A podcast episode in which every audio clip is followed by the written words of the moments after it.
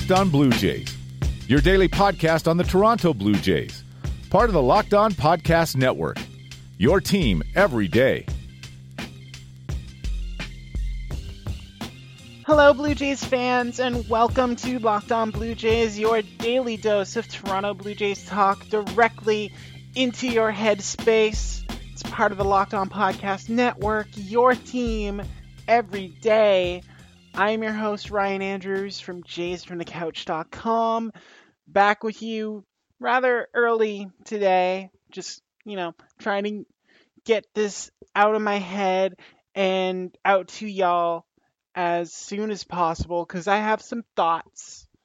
I'm I know you're shocked by that revelation, but I have some thoughts on the Blue Jays roster decisions that were officially made and some thoughts on last night's 2 0 win over Milwaukee in their final spring training game in Montreal.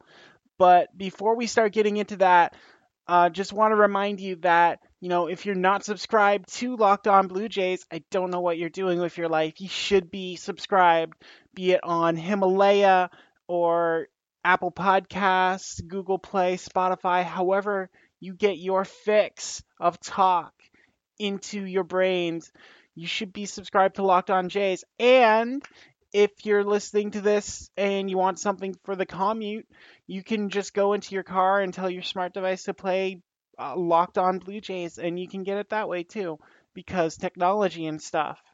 So let's let's talk about last night because again, these Montreal series were going to determine a lot in regards to how the final slots on this team were going to be selected, and and we kind of knew where those battles were. And we're going to talk about the people who made it first, or at least the people who it was announced made it first. We'll start with a guy who I speculated had already made the team before this Montreal series. That would be Trent Thornton. It was confirmed that he will get the start uh, in the series finale against Detroit on Sunday, making his major league debut. Don't want to say I called it, but I called it.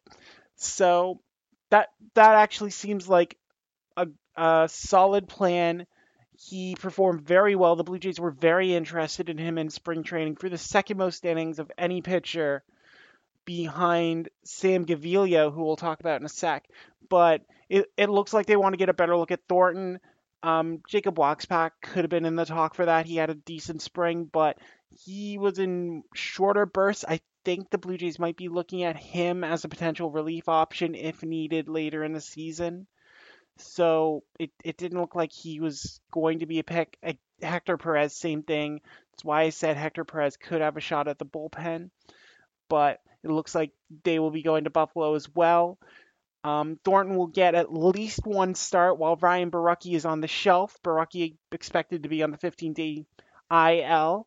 And Sam Gaviglio making the team as well isn't a surprise either, since given the Blue Jays are already struggling with injuries, they're going to need someone who can throw multiple innings in that bullpen. It's something we decried last season. Like, why don't we have a multi inning reliever? Why are we using all these one inning guys? Why are we asking John Axford to throw three innings? That sort of thing. So, having Gaviglio back there um, is probably good for Gaviglio because he always struggled his second time through the batting order. If he made it to the third time through the batting order, watch out because balls were going to start flying. So, in a shortened role like that, as a kind of mop up guy, I think Gaviglio has a better chance of success for the Blue Jays. Um, in addition, a third pitcher was named to the team, and he's the guy who started last night's game, got the shutout going as my alarm goes off telling me when to actually get up and record the podcast. Take that alarm, I beat you to it. So, yeah, Thomas Pannone, he did look like he struggled a little bit in his first frame, which, you know, since it was announced Thomas Pannone has made the Blue Jays as a reliever, You know, you don't want to see him struggle right off the bat, but he settled in very well after that. So his final line from last night two innings, two hits, one walk, one strikeout. Didn't have the best spring, but it didn't really matter because he, he did a lot of starting before. He's not going to be asked to do that with the Blue Jays. He is going to be a reliever on this team, which, I mean, if we said Tim Mayza made this team by default because he was the only lefty on the 40 man roster, that the second Montoyo was like, I need another lefty.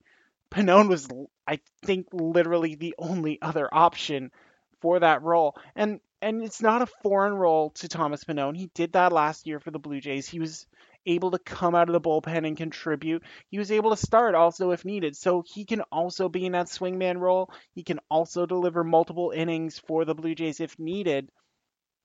And it's starting to look more like that Rays staff that Charlie Montoyo had last year when he was a bench coach. Guys who can throw multiple innings if needed coming out of the pen, just just kind of giving the length necessary to get through a game. And if it works like it did last night with the Blue Jays getting these multiple frames and getting, you know, enough contact, enough ground balls to limit the damage that an offense can do. If the Blue Jays are going to win games, they're going to have to do that because there, there's you can't have a lot of confidence in this offense. And we'll actually talk about the offense tomorrow when we do our kind of season preview episode. But yeah, Pannone impressed enough in that role on Tuesday to to kind of just solidify his his role there. Uh, one other name we should mention is making the Blue Jays. It was officially determined that Richard Ureña will start with the club. Eric Sogard will be in Buffalo. That's not a surprise. You you can you can say all you want about like Sogard being the hero last night. If you want to call that being the hero, it, it should have been an out. Like you that that was a pretty bad throw by Keston Hiura. So you you can't tell me that Eric Sogard was was going to be the spark plug for that offense. So makes a lot of sense. Ureña is already on the 40 man. He has a lot more upside than 32 year old Eric Sogard, whose main thing is just being another guy wearing glasses on his team. So Danny Jansen doesn't feel left out. But it just makes a lot more sense to have Ureña up with the major league club to have his presence there. And and he's a good presence by by all accounts. He's a guy who can keep things loose. He he's all right with the bat. He's shown well enough with the bat at major league level that you know he's not going to hurt you. And because he came up as a shortstop, you can confidently put him at short, at third, at second base, wherever he needs to go. He's also a pinch running option late, so definitely offers a lot more versatility than Sogard, who, if he made the team, it really be for the the veteran experience, which you have enough really with with some of the guys in that roster. Again, Kevin Pillar is counted on for veteran leadership, but he does have that. You have Justin Smoak, you have Kendrys Morales, you have veteran guys, so you don't just have to have one on there. Freddie Galvis too, s- since coming in. Um, there's been talk about how, how big an influence he's been on guys like Bo Bichette. So there's a lot of veteran leadership there anyway. So it makes sense to keep Sogard in the minors as that insurance policy should Lourdes Gurriel get hurt or Brandon Drury get hurt. So not saying we won't see Eric Sogard at some point this season. I hope not. No offense to the man, but if Sogard's playing regular games for the Blue Jays, that means there's a problem. And if you want to avoid problems in your love life, then you need to start considering Blue Chew. Uh, Blue Chew is a chewable pill that uses the same ingredients as those more famous blue pills, and it's for people who, you know, just looking for that extra bit of performance in the bedroom or whenever you want to, because this is not just for men. I actually learned this week that there have been studies done that show pills like Blue Chew can help women with their menstrual cramps. So, this is a pill for everyone. Blue Chew, which, you know, blue like the Blue Jays, it's chewable so you take it anytime, even if you just eaten, it's fine. Just chew it up. Um, it's prescribed online, shipped straight to your door, so you don't have to go to a pharmacy and hem and haw and be like, yeah, can I, can I, can I get the the chewable uh, blue pill thingy? Like, you don't have to do that. You do, you get to avoid that awkwardness, and you get a product that's made in the USA. So it ships directly, so it's going to be cheaper as well than if you go to a pharmacy. So right now, if you go to BlueChew.com, you get your first shipment free when you use the special promo code MLB. You pay the five dollars for shipping, but you know, five bucks. That's that's nothing. That's like half a McDonald's meal. You'll be all right. So again, that's B L U Chew.com. Promo code MLB to try for free. It's a better, cheaper, faster choice, and we thank them for sponsoring this podcast. You are Locked On Blue Jays, your daily Toronto Blue Jays podcast. Part of the Locked On Podcast Network, your team every day. Okay, so we discussed the Blue Jays who made the team. There's still one spot available, and it looks like it's coming down to a couple of veterans on minor league deals who one of them is going to knock someone off the 40 man roster to get this job. And We'll start with the more famous of the two names, and that would be Bud Norris. Now, Bud Norris, um, you know, there there was a fair amount of fanfare where when Norris was signed to that minor league deal, signed the same day as John Axford. Um, Norris has not really had the opportunity to show why he should make the Blue Jays. He's been dealing with a lot of soreness in his pitching arm. So there's questions on whether or not he'd even be ready to start the season. Now he's he's already gone past the date of his opt out in his minor league contract. So he's with the organization now for for the foreseeable future. And if he's able to, you know, work through that soreness, he, it could be just a default option that he gets in. But like, even when he was on the field, he did not look good. His his stuff looked flat and and was getting knocked around the park. So it it didn't look like he had the same kind of stuff. It looked like you know when you normally sign a veteran pitcher to a minor league deal, it just did not look palatable. And and that's not even factoring in all the stuff all all the off the field stuff like his comments about Latino players back in 2015 when he was one of the guys like, eh, build the wall, whatever. I shouldn't say that. He didn't actually say build the wall. I I should get that very clear. But he was vocal about, you know, celebrations on the field. So that that's something that factors in.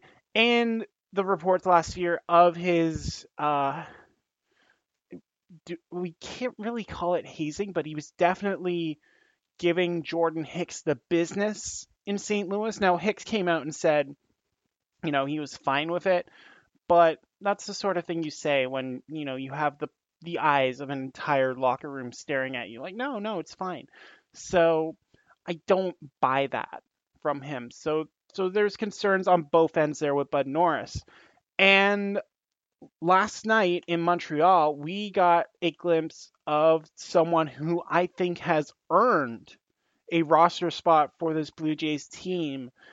And a name I don't think a lot of Blue Jays really got to know. Like he, his signing came without any kind of fanfare. It was very much an under the radar minor league signing, one of those minor league signings that, you know, there's never a bad one. And it pounded out really well for the Blue Jays this spring when it comes to Javi Guerra. Whereas a 33 year old um, who broke into Major League Baseball very young with the Dodgers. Was really good in like 2011 back back when they they needed relievers he's he's really good for the first couple seasons of his career. He appeared in 92 games over two seasons um had sub 270 ERAs in both campaigns was actually the closer for the Dodgers in 2011. So so he has closing experience as well. But then injuries just completely derailed him. Um, he was traded from the Dodgers to the White Sox. The White Sox tried to run him out. He was good. He was good with the White Sox, but again, more injury problems. And then he just started bouncing around. He resurfaced in 2017 with Miami. He did all right for Miami. He, um, he kind of regressed last year at a 5.55 ERA for the Marlins, but that's the Marlins. So I I don't know if I blame Javi for that, just because you know it it can't be fun trying to pitch in Miami knowing the team you got behind you that that's expected to bail you out. So Guerra signed a minor league deal with the Blue Jays, and he's looked amazing in his in his time wearing a Blue Jays cap. He pitched two solid innings last night, looked in control the entire time. And he, he has a lot to control. He has a five pitch arsenal, according to Brooks Baseball. He has a four seamer and a slider, so he's like Norris in that he relies on that on that four seam slider combo. But he has a curve, a cutter, and a change that he can throw in there whenever he wants. So he he does offer a lot more versatility in what he can do on the mound. And again, he's used it to great effect. The the two innings he pitched last night actually dropped his spring ERA to 087, which you know that that's a Dodger esque ERA from Javi Guerra. So when it comes to this battle, I I am one to reward performance as opposed to reputation. I know Bud has has had the better track record at MLB, but the injury, the the clubhouse presence, the the lack of performance, there's no reason for Bud Norris to get that final spot. I would love to see it go to Javi Guerra. I said as much on Twitter last night. He has earned it with his performance, and I think he should be the one who gets his contract purchased. And you know, no no offense to Danny Barnes, he's and Justin Shafer, who also had good springs, but they they were nowhere near the level of Guerra. And if the Blue Jays are going to try and convince us that they're going to win, try to win games this season, Guerra's the guy who gives them a better chance at that as opposed to Bud Norris right now. So that that's my advocation for Javi Guerra to make this Blue Jays roster and be in Detroit tomorrow. Baseball is back tomorrow, everyone. I I'm I hope you're as excited as I am for that. Um, but yeah, um, if you want to hear our kind of Blue Jays preview tomorrow, then be sure to be subscribed to the podcast, as we said, on Himalaya, on Google Podcasts, I guess, on Spotify, on Apple Podcasts, however you get your podcasts. You can go into your car and ask your smart device to just play Locked On Blue Jays, and and it'll do that because we live in this modern era. So, however you get your podcast, be sure to be subscribed. And yeah, I I I can't really contain myself. It's just so nice to have baseball back. It's been such a long long fall and long winter that has been devoid of of any kind of regular merriment in my life. So I'm glad the Blue Jays are back. And I'm sure I will continue to say merriment um, for at least a month. And then and then once we get into May and the Blue Jays are like 10 and 21, and then we'll be like, okay. But until then, optimism abounds. So, for everyone here at the Locked On Podcast Network, I'm Ryan Andrews. Thank you all so much for listening to today's episode, and y'all take care.